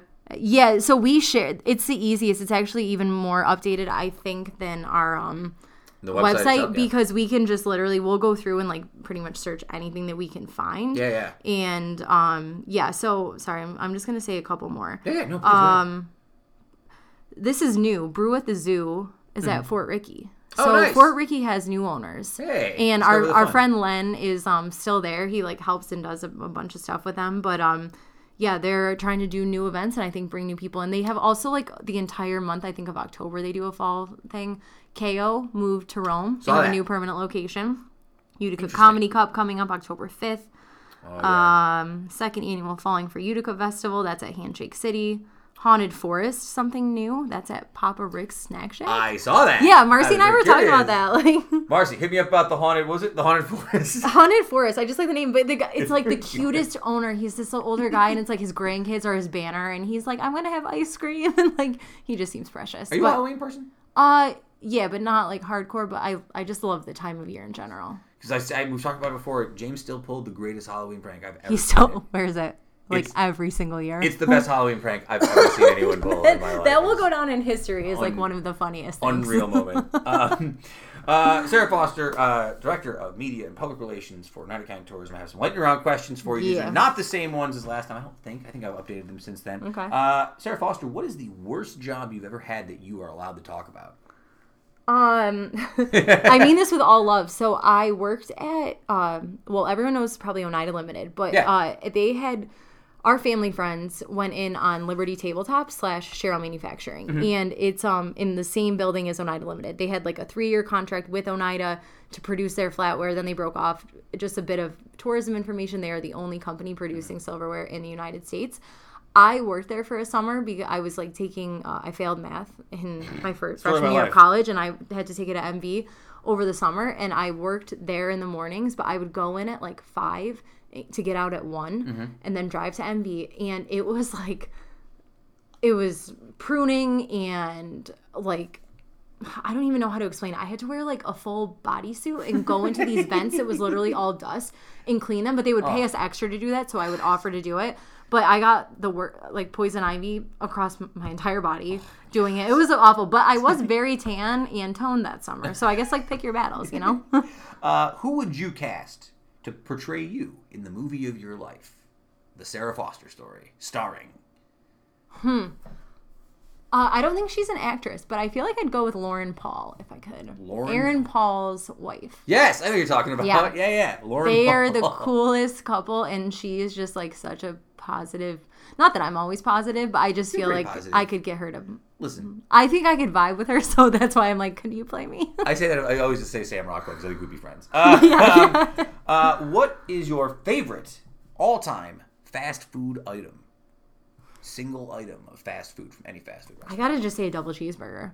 Double because- McDonald's double cheeseburger. or Burger King. Yeah, yeah. Um, yeah. eh, Although I mean, lately I've been literally seeking out Chick Fil A. But um, if I had to go for like an all time, it that's been something that stuck with me since a kid, and now Hmm. as an adult, when I'm hungover, I'm like, give me a double cheeseburger and a diet coke. Were you in on the Chick Fil A Popeye chicken sandwich battle? Did you? I didn't eat one during the time, but I really wanted to. But Uh, what's a movie that if you see on TV or you see on a streaming service, you always stop and watch, no matter what you're doing?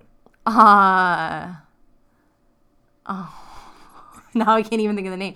Super Trooper. Super Trooper. Yeah, I would always watch that. Like, and actually, so that's a weird question for me because I hate watching the same movie twice. Really? Yeah, Don't once I stuff. know what happens, although now at this age I fall asleep during every movie I watch, so it's always new. But uh, yeah, Super Troopers would be like the one where I'd be like, I'm gonna just watch it again because it's so good. Uh, give me one book, album, movie, or show that you and uh, James are either reading, listening to, or watching.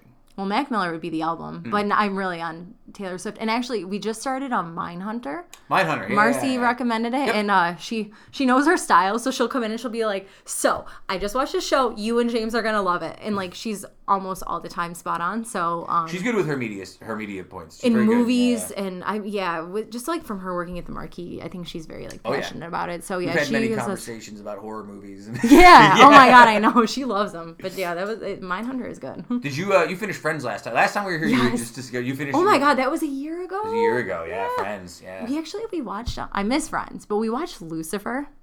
that's uh, he's a Satan. He's Satan. Yeah. yeah, yeah. We were at Copper City, and this random kid was like, "You should watch Lucifer," and we were like, "All right, we might give it a shot." Ended up loving it. Like it was weird. my job has stopped me from doing any real major television watching, and I do uh, occasionally play the PlayStation as opposed to watching TV because I'm a nerd. You're you're, you're allowed to. But, nothing uh, wrong with that. I have been desperately trying to find some time to start season two of Succession, which I watched on HBO. That was um, the first season was on HBO. It's sort of about like it's almost like the Murdoch. It's almost kind of like the Murdoch family, almost like a fictionalized version. This really rich, powerful family, Yeah. media conglomerate family in New York, and like they're like sort of infighting. And it's a really great show. At least the first season, what I saw, because you watch first couple season episodes, and you're like, all these people are really interesting, but like I'm not rooting for any of these Okay. people. They're all like terrible. Isn't people. it weird when you don't actually feel loyal? Yeah, it's like oh, I to a- hate yeah. all these people, and then by the time you get to the end, you're like, it kind of it's good. I like Yeah, it. Yeah, you're like, yeah. yeah, yeah. I um, sorry, what were you? No, and then the other one, Um, I uh, Temptation Island season two is starting. Oh. it sounds terrible, but no, that's uh, so funny. Temptation Island season one would come on after professional wrestling. Which, okay, I uh, know you love your professional. Well, you know, Kevin and I and the boys, we used to, you know, Tuesday nights we used to come watch wrestling and then Yeah. hang out. And after professional wrestling on Tuesdays was Temptation Island. And for a while, you know, we had to stream this from from our app on the phone, right? So, you know, unless I actively turn the app off, it's just going to keep playing what on next. So Yeah. for a, first couple weeks, we were like laughing. We'd watch like the first ten minutes, like, what the hell is this show? yeah, oh, this is and so then stupid. we'd be watching wrestling. We'd be and like we'd be like. Ten minutes of Temptation Island, guys. That's so funny. You ready to see what goes on with Aaron or whatever? Yeah. it was. Eh, So Temptation Island season two is coming back. I guess I'm looking forward to That's it. cool. Don't know. No, it's you know, it's nice to have the mindless ones too. Like I watched Siesta Key. So dumb, but Did you- so good. I it's like you can't look away. I did a whole bit on Judge Judy last week because it's on when I get home from work sometimes. Like the last ten minutes, and I like watching. Judge Hmm. Judy yell at young people. It Oh makes me yeah, laugh. I know. Oh my god, she would like terrify me. I just I saw something. The uh, it was I think in the Taylor Swift interview with Rolling Stone, Hmm. They were talking about Game of Thrones, which I have not watched. No, I never saw it. but uh, they were saying that the like brain reaction that you have when you end a series that you really like is very similar to a breakup. Like what goes, what happens to your brain and your emotions.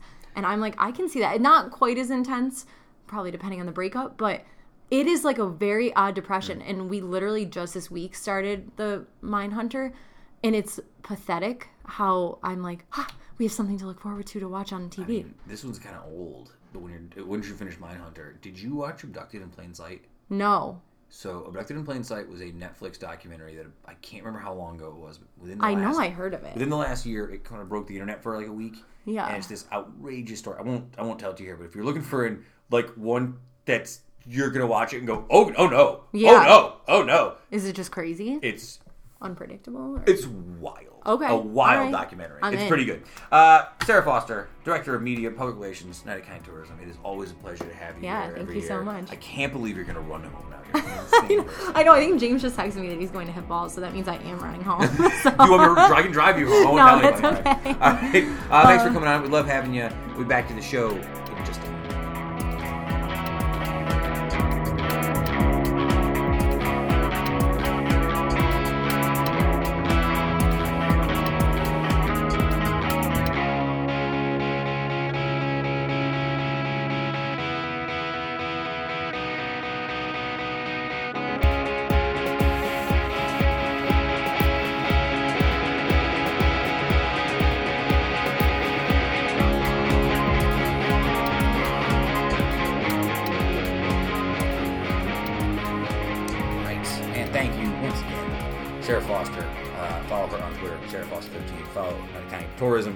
OCT Events on Twitter, Facebook.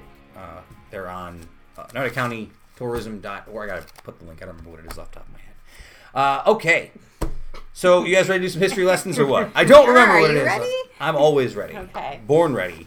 Can't Are wait. you ready? No. Okay. I'm going to start by framing this in an interesting way. I'm just going to try and clear your mind for a second. I'm going to say a word to you, and you're going to tell me the first thing that comes to your mind, okay? Are you ready? Video game. Super Mario Brothers. Um, I just like that TV in there. There's always video games on, like all the 8 bit and all that. Super Mario is closer to what I'm looking for. Uh, on this day, 1889, Nintendo Koppai, which was later became Nintendo Company Limited, was founded in Japan. 1889. It seems like a really long time ago for a company that ostensibly makes video games, and that's because they were originally create. Uh, they originally started producing Hanafuda playing cards. That was their first item that they sold. Uh, going on, they've tried several niche businesses, including cab services and love hotels. Look up love hotels. I had to check that one out afterwards. Uh, they developed into a video game company in 1970. Um, became one of the most influential in the industry and one of ja- uh, Japan's most valuable corporations with a market value of over 37 billion dollars in 2018. Guys, you know what Nintendo actually translates to? Tell us. Leave luck to heaven. That's what Nintendo means. Oh, in case I you're didn't know curious. that. Leave luck to heaven. Uh, the reason I asked you that question is because uh, during the peak of Nintendo's success in the 1990s, the name was so ubiquitous that it had sort of become like Band Aid. It was just an overall arcing term for like video game Mm-hmm. systems. And Nintendo didn't really like that. They wanted to be very specific about what system people owned. So actually, it was Nintendo who sort of pushed the usage of the term game console, which was not a thing uh, before the 1990s. Uh, I mean, I've had a Nintendo since I was a little kid. I mean, we've talked about Nintendo a million times on this show. Uh, I think you said Super Mario, right? I think that for a lot of people is the first overarching like video game idea, and that's Nintendo's A lot of people of a certain age. Of a certain age, yeah, yeah. Uh, well, I think that's kind of the other thing that Nintendo did. There's two things that Nintendo did from a business perspective that are really smart, right? One, most of their successful games, uh, Zelda, Mario, uh, Donkey Kong, uh. Metroid, right? A lot of those games are first party licenses. They own a lot of those characters, some of the most popular characters in video gaming history. So they really, really like settle in on making first person first party games, which means they produce the games for their own hardware. As opposed to them making like a Spider-Man game or a Superman. Yeah, like as opposed to like. Capcom saying we want to make a game for your Nintendo system. Yeah. or even as opposed to making an NFL game or an NBA game. Well, right. If Although they've made those, Yeah, yeah, yeah. but yeah, yeah, but generally, just to highlight the difference. Yeah, yeah. For most most of Nintendo's biggest selling item, like games, are intellectual property that they created and own the license to. It's very rare for a non first party uh, party game to be owned by them. Uh, and I think the other one is just sort of innovation. Like the thing about Nintendo, like the first portable system with the Game Boy, they had the Wii, which everyone had in their house because it had that sort of motion controlled thing. They've always steered into like the family kind of aspect, like the living room destination type thing, which is a really smart business model, and that's why they've continued to thrive. Where Sega has become just a game development company now. So that's my Nintendo rant. Any other like. Nintendo takes? What's your favorite Nintendo game? Mario. Mm, uh, yeah, um, Fester's Quest. Fester's Quest. Sorry, you told me I didn't this think about that. I thought I told you. And then I liked Power Pad too. That was always fun. That was oh the one on the floor. Yeah. yeah, yeah. That was so cool. Kevin, do you have a favorite Nintendo game? Gotta be Mario Three. Mario Three. Ooh, Super gotta Mario. be. Mario Yeah. 2 was good. I like Mario Two Two is cool and was weird just as well. really trippy. That one was Yeah, different. yeah. Um, on this day, 1952, Hank Williams recorded his single "Kaw-Liga," which is a strange song about a cigar store Indian that falls in love with a different statue in a different store. Kind of a wild song. Wow. Uh, but this is more about Historic. I, this is, I know where we're going Well, this is more it. about Hank Williams, actually. Uh, regarded as one of the most significant and influential American singers and songwriters of the 20th century, he released 35 singles that reached the top 10, including 11 that ranked in the top, uh, in the, uh, that ranked number one, including three that came out after he died. Um, he began his career in 1937. Uh, he had a notorious issue with drinking. He was kicked off multiple like radio stations that he was on over his career for kind of having alcohol problems. Uh, he did, however, join the Grand Ole Opry, uh, where he released a lot of his biggest hits from that era. "Your Cheating Heart," "Hey Good Looking," "I'm So Lonely I Could Cry." I only know a lot of these songs because my grandfather was absolutely obsessed with Hank Williams. Hank Williams died at the age of 29, which is wild to think about how much music he put out and how influential he was and how young he died. Uh, he's been uh, he's been known to re- uh, he's been regarded as an influence on Elvis Presley, Johnny Cash, Chuck Berry, uh, Jerry Lee Lewis, Bob Dylan, George Jones, Charley Pride, Rolling Stones, and he was uh, entered into the Rock and Roll Hall of Fame in 1987. He's what you would refer to as something called outlaw country, or he was sort of the precursor to what would become like the outlaw country music, which is guys like uh, Waylon Jennings, Johnny Cash, uh, Merle Haggard, Willie Nelson, and I actually kind of like this kind of country music. Yeah. If I, if I, I think that like uh, it's a really easy music take to be like country music stinks, right? If you're like a rock a rock But, that, guy. but I mean, that's what you hear from everybody. Like, country music stinks, but I like outlaw country, right? That's what you hear from everybody you talk to about Yeah. it. Like it's the What- that's the stuff that's just a little different. It- and you can listen to it later on too. It's like always catchy. I think I think the, the the problem is when we say country music, what you're really talking about is like pop country, like Yes. radio country, Mm-hmm. and, and I think that deserves its own like secular. Well, it's just I mean, country music uh, similar similar to like rock music, right? Because if you just say like, oh, I like rock music. true. We've talked about this before. You can say that I like rock music, and you can be talking about the Rolling Stones, and I can be talking about Slayer, and we're Yes. both talking about Rock rock, music, music. yeah, you know what I mean? So yeah. a similar thing happens with country, where it's like, well, this all fall, falls under the country umbrella, but Waylon Jennings is way different than you know, Big and Rich or Florida Georgia Line or something like that. Rich. Oh man, I sang a Big and Rich song at a Did you wedding once. really? Yeah. Uh, Did you get paid?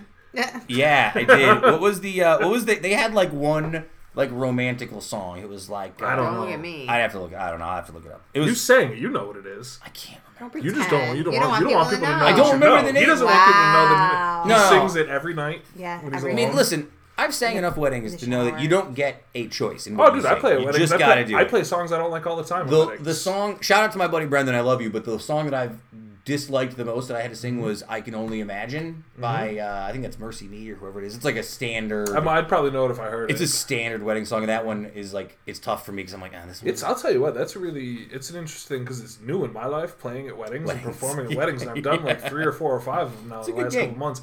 It's an interesting avenue to go down uh, as a musician. It really is. I mean, I could do a whole podcast about just that. It's crazy.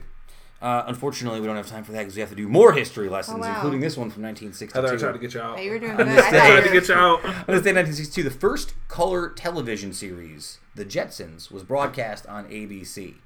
Uh, it debuted uh, on ABC in color, even though the Flintstones uh, came out two years earlier. It had been produced in black and white up until that time. So Jetsons actually was the I first. loved the Jetsons. Did you like the Jetsons? I thought that was a great cartoon. I was gonna say Jetsons kind of missed me a little bit. I liked the I Flintstones. like I the a little, Jetsons because I was a little older.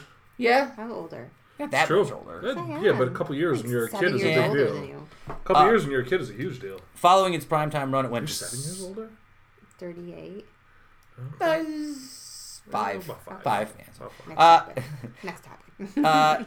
after the uh, show went to syndication from 1985, uh, it actually produced shows for syndication up until 1987, but then they stopped doing anything uh, until the 1990 Jetsons movie. However, in 2017, our old pals at the WWE decided they were going to get in on the Jetsons, and the Jetsons and WWE made a crossover called Robo WrestleMania from 2017. How was which that? I don't know. I assume Sounds John terrible. Cena like hits basically Sprocket with a AA or something. I don't know.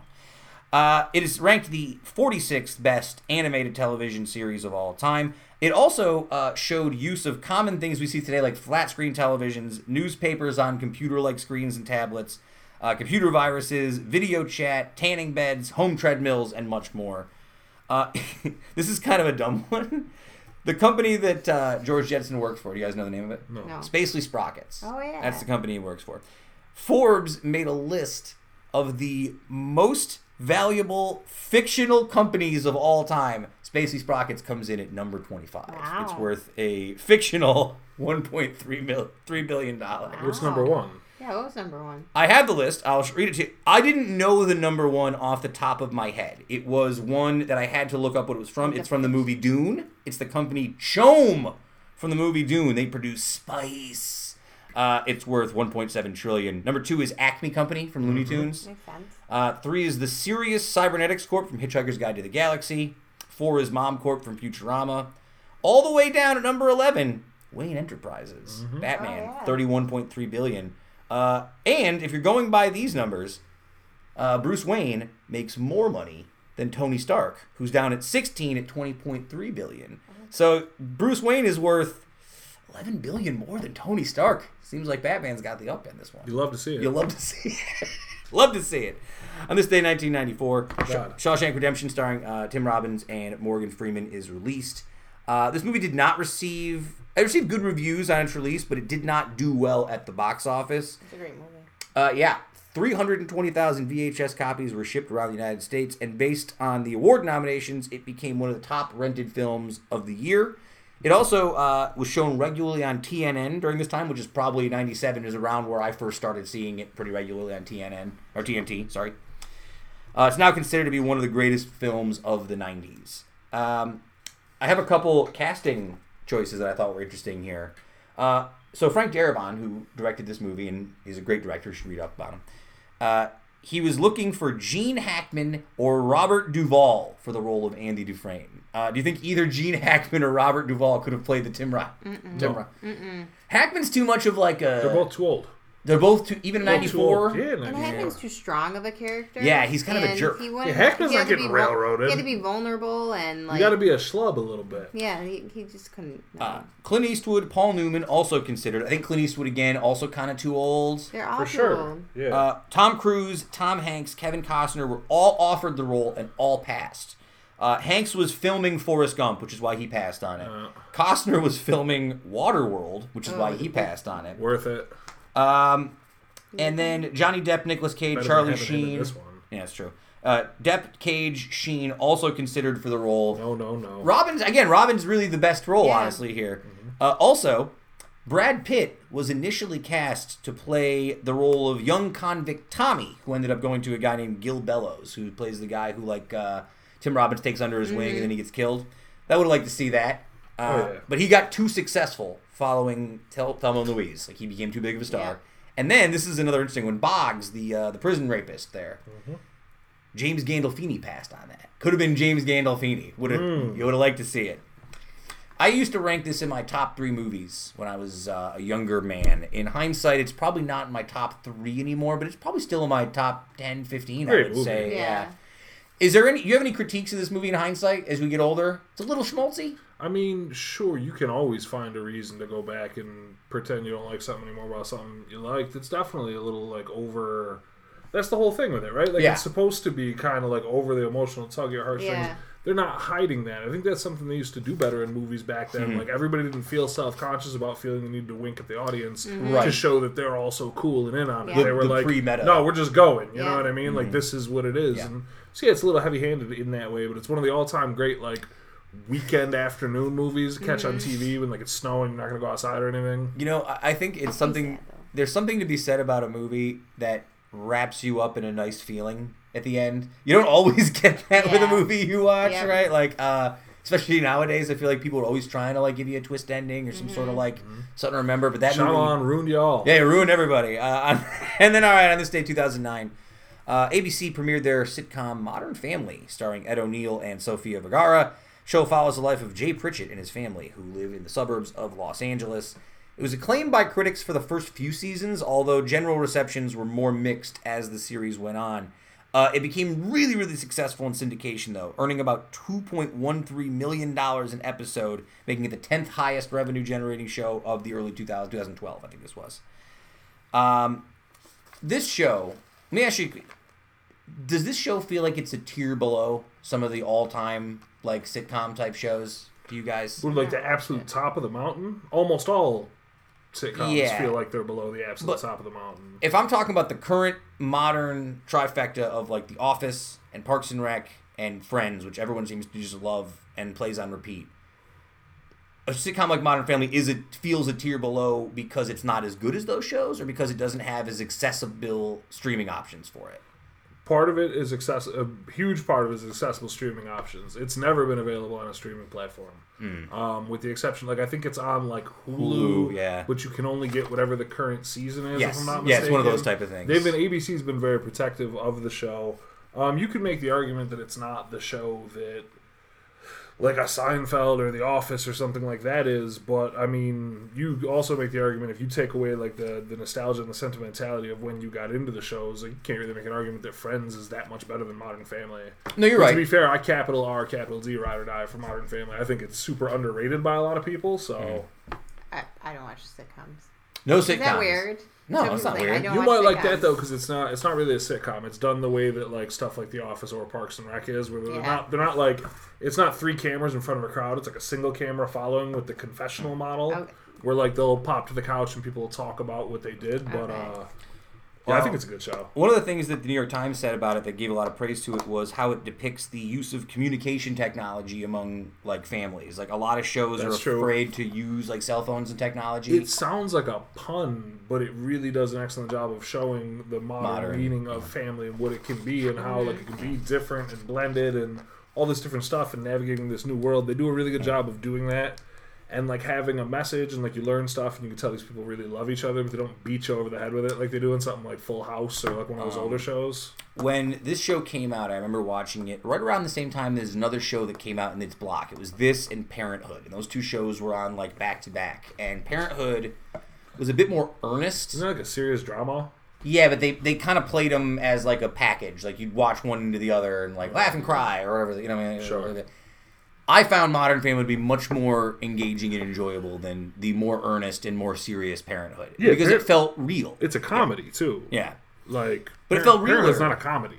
it, it it felt very much staged in a way that like Modern Family's comedy made it feel more natural to people you actually know. Well, that's I think that's one of the brilliant things about this confessional model of modern TV Yeah. comedies they use, like with The Office and Parks and Rec too. It you get like that real world style when they get in like the booth and you see them talking. It makes you forge a relationship Yeah. a little more than they do when it's like Sam Malone behind his bar at Cheers. Yeah. Uh, so let's uh, let's get out of history lessons. I have a few quick stories for you guys. Uh, so this is a story that I've been trying to get on for a few weeks. It's from Newsweek. There's a report of a teenager who went blind after Oh, eating yes. only fries, chips, white bread, sausage, and ham Yes. since elementary school. Those are the only five things he ate. Yeah, que- yeah. First question: what, What's up with the parents That's the first thought I had when someone told me about that. I'm like, well, what did you? What's going on here? Uh, despite having no physical signs of being malnourished, uh, the boys, uh, the doctors learned the boy was a fussy eater, and they revealed that he had anemic. Uh, he was anemic, and he had low levels of B12. I mean, Usually, come on, where's the parents on this one? Know, you gotta, you gotta step in here. the Like, weird part is, is that kind of deficiency doesn't usually happen until you're older. To happen that young like that is it, Literally all the kid ate was these couple items. This is a no nutrient. I mean, I always I always hesitate to in a lot of conversations or something like this we're on the podcast and I know people are gonna listen to what I'm saying. I'll always hesitate to jump right in and say what parents should have done because I'm not a parent. You know what I Yeah. mean? Mm-hmm. But for high horse parenting corner, where I look down from my child free high horse Yeah. upon the parents, I gotta say, like, if your kid is a different kids can be different levels of picky when it comes to introducing Yeah. new foods. for But at the end of the day, if your kid is a picky eater, you're just like, oh well, he won't eat anything No. but mac and cheese and chicken no, nuggets. You're not doing enough. That's the parents failing. yeah. Yeah. That's that's For a sure. failure in parenting, and yeah. your kid might put up a tantrum, but guess what? As a kid, they're gonna put up And a they will tantrum. never want it if you never gave it to them. For example, Yeah. I'm not trying to be like I'm the perfect mom because I'm not. But I always gave Kaz vegetables. It was the first thing. He never had fruit or anything. For the Well- first like four months, he ate food. And furthermore, like even if you're not maniacs to eat out of the backyard every night, like still, I mean, but but no, there's still something to be said for like your kid is never gonna want to eat that broccoli or that better food for him when he knows that you'll just give him mac and cheese if he screams yeah, enough. Exactly. Like I, I know that I'm not a parent at all. I just leave Kaz's plate there if he throws a fit. He'll Yeah. eat it. He'll get hungry. Yeah, he'll they get hungry. He will never go to bed hungry. He'll eat that food. And furthermore, like if he does and he goes to sleep, like all right, so you go to bed without dinner. Like I'm not saying certainly don't True. abuse your kids, but like Yeah. okay, you really don't want to eat this. This is all mm. there is. I'm gonna die. yeah. Uh, let's close out with some mailbag questions and then we'll call it a day. Good work here today, guys. Let's go to a question that kind of ties into this. What food that causes you intestinal issues do you continue to eat anyway? Uh, I mean, any sort of fast food, I suppose. Like, I have such a strange relationship with fast food. Uh, any fast food I've ever eaten is probably terrible. dripping apart my insides all Well, but does it does it actually cause you distress? Because that's Burger like, King used to. That's like oh, theoretically when I eat this, I know it's not good for me. But is there something when you eat it where you're like, ah, I'm gonna be like jacked up? Yeah, I In suppose. I mean, Burger King used to be that thing for me. Like, I went to get a chicken sandwich at Burger King. I was going to be in the bathroom. I don't know why. see. Something about it. Can't figure it out.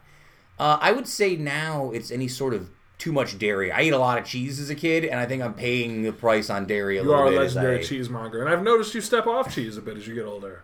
Now that you say that, actually, Yeah, it's it's tougher for me to, to.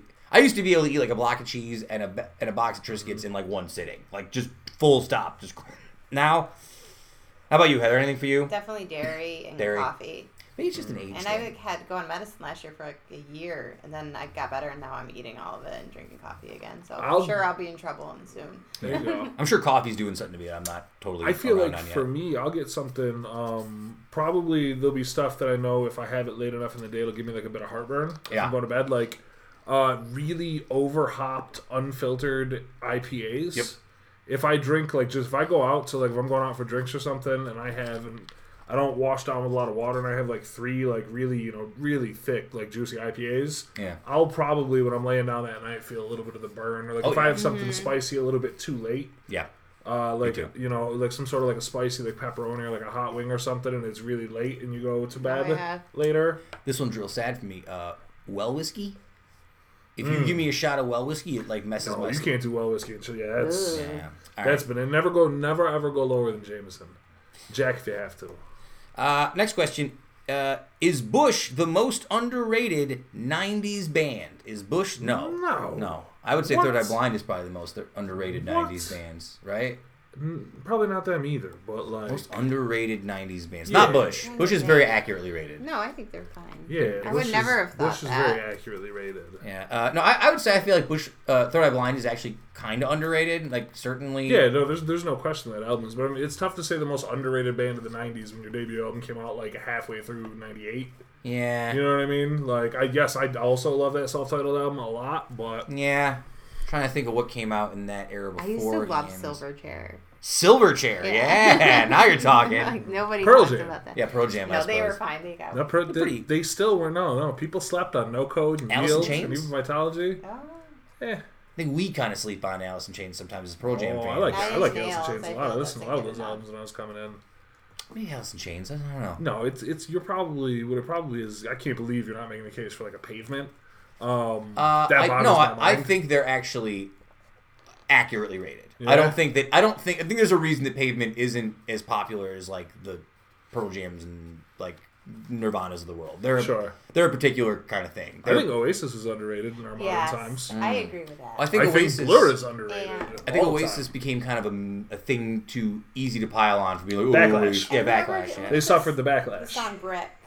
I Oh, Ben a lot of- Folds. Yeah, I, Uh, Whoever did the song Brick, Sam. Sam, cancel the rest of the podcast. Tell me how that makes you am I in feel. trouble? No, that was one of my favorite. That would, Ben Folds I is like love Sam's it. I favorite used to love some since of their stuff in, like- forever. I believe that I'm still in Kate Riley's phone as Sam Folds Five. yeah, that's like his. She's- yeah. true I didn't story. know that. Uh, Yeah, Brick Ben is I the get Folds. points then today. Brick right? is the only um, the only Ben Folds song I can actually play on piano. Just the, the little intro Mm-hmm. run line. I mean, I can't play it and sing it because I'm not an amazingly talented individual like Ben Folds, but Can I don't. I love Ben Folds. Yeah. Can I trash talk before we go? Yeah. go Always, please. I'm like- always. Totally kicking butt and like fantasy. Oh God, Just so I know. everyone knows, Are you three and zero like- right now? I'm gonna be three and zero, and I just crushed Devin, and like I just want everyone to know that You've done I'm good work. Probably gonna win, and I'm rooting really for you, pumped. considering I'm 0 and 3 and I'm basically done Considering now. I lost three quarterbacks? I've lost all my team. Uh, this is giving Kevin such heartburn talking us talking Oh, about sorry. fantasy I just had to say No, you'd something. be, you'd be I'm so excited. it's like that thing from that. What's he say in Mad Men, where it's like, you know, I don't think very much of you. He's like, I don't think about you at all. Yeah, That's kind of yeah. just like, oh, Kevin's probably so annoyed. I mean, Kevin doesn't even. I'm not even listening. Football talk, fantasy. I'm That's how I feel out. about movies. So Doesn't even affect I just me. sit here. I'm rooting for you. Uh, I'm rooting for you to go 16 and 0, whatever our whatever the best possible record you can go Me. is. I'm rooting for you. Yep. Uh, that's it, folks. Uh, thanks for joining us. Thanks for Sarah Foster, Oneida Yeah, County Tourism, for joining us. Uh, follow Heather at HeatherWaz1. Follow Kevin underscore Kevin Sullivan. Follow me at SF Doom. Follow the show at Uticast. We are on Facebook, SoundCloud, Instagram, uh, Stitcher Podcast, Apple Podcast, taking over the web. Sign our humanoids. Keep it tight. Woodstock lives. Uh, the tape machines are rolling. We are desperately out of time. We will see you next week on another episode of the Uticast.